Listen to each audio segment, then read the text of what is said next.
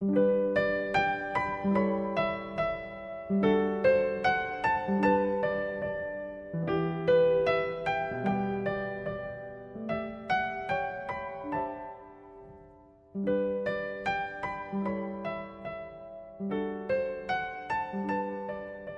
朋友们，晚上好！欢迎来收听露露姐姐讲故事。最近很多小朋友留言说，希望在露露姐姐讲故事的节目中听到自己的声音。其实这件事情很容易实现哦，只需要爸爸妈妈们下载喜马拉雅 FM 或荔枝 FM。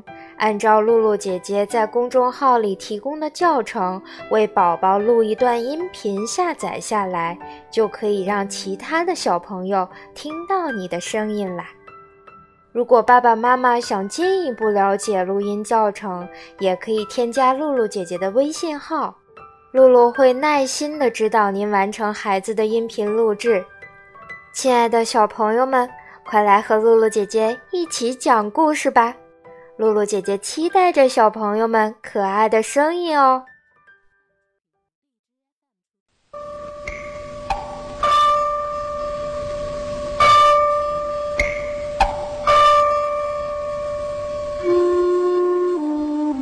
祖国沙漠中的绿洲，古代文物的宝库，莫高窟无疑是宝库中的明珠。它保存着无数古代不知姓氏艺术家的手绘珍品。这里所叙述的，是其中一个古老而优美的故事画赞。九色鹿，在恒河旁边住着一头鹿，它的脚像雪一样洁白，它的毛有九种颜色。人们都叫它九色鹿。九色鹿每天到河边吃草喝水，这儿有它的一个好朋友，那是一只乌鸦。有一天，河里飘下来一个人，一会儿沉下去，一会儿浮上来，他哇哇大叫：“老天呀，快救救我呀！”九色鹿听到了。赶快跑到河边，不顾危险跳进河里去，对那个人说：“快，快骑到我的背上来，双手抓住我的脚。”就这样，九色鹿把那个人救上岸来。那个人绕着九色鹿走了三圈，跪在地上磕了个头，说：“恩人呀，你救了我的命。”让我留在这儿，每天给您割草打水吧。九色鹿摇摇头说：“我救你不是为了叫你谢我，也不是为了叫你给我做事。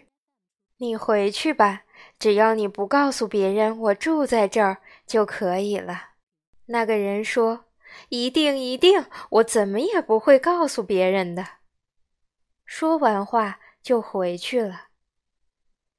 这个国家的王后一天夜里做了个奇怪的梦，梦见了一头鹿，它的毛有九种颜色，它的脚像雪一样白。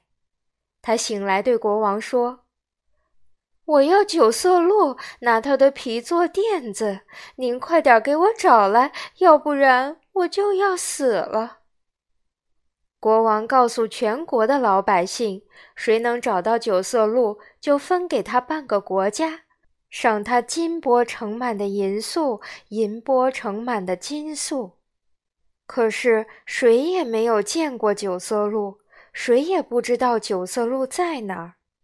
只有一个人，就是九色鹿救了他的那个人知道。这个人想。这下可好了，我可以有金钵盛满的银粟，银钵盛满的金粟，还分到半个国家呢。他跑到王宫里去，向国王禀告：“我知道九色鹿在哪儿，您带上兵马，跟了我去捉吧。”国王听了很高兴，立刻坐上车子，带了兵马，跟着那个人，一直朝恒河边跑去。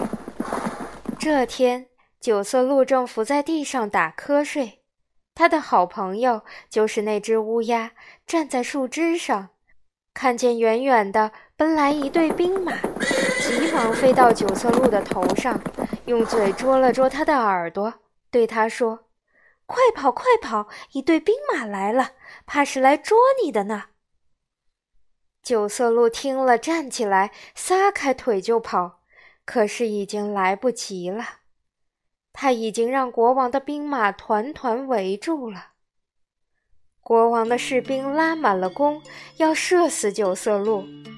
九色鹿说：“你们别射我，我自己去见国王，我还有话对他说。”九色鹿跑到国王跟前，对他说：“国王，是谁告诉您我在这儿呢？”国王指着那个人说。就是他。九色鹿流着眼泪说：“原来是他，原来是他呀！我不顾危险从恒河里把他救上来，他答应我不告诉别人我住在这儿的。”国王听了九色鹿的话，心里非常生气，问那个人：“九色鹿救了你，你为什么反而要害他呢？”那个人吓得说不出话来。国王叫他的士兵让开一条路，把九色鹿放走了，并且下了个命令：以后谁也不许再来捉九色鹿。小朋友知道那个撒谎的人最后怎么样了吗？他不但没有拿到金钵盛满的银粟和银钵盛满的金粟，也没有分到半个国家。国王叫士兵把他绑起来，扔到恒河里去了。这就是九色鹿的故事，它告诉我们，做人要诚实守信，不能出尔反尔。小朋友们记住了吗？小朋友们，今天的故事就讲到这儿了。如果你喜欢露露姐姐讲故事，可以关注微信公众号“悠悠鹿鸣露露”，或者下载喜马拉雅 FM 或荔枝 FM，搜索“露露姐姐讲故事”，收听更多好玩的故事。好了，小朋友们，我们下次再见吧。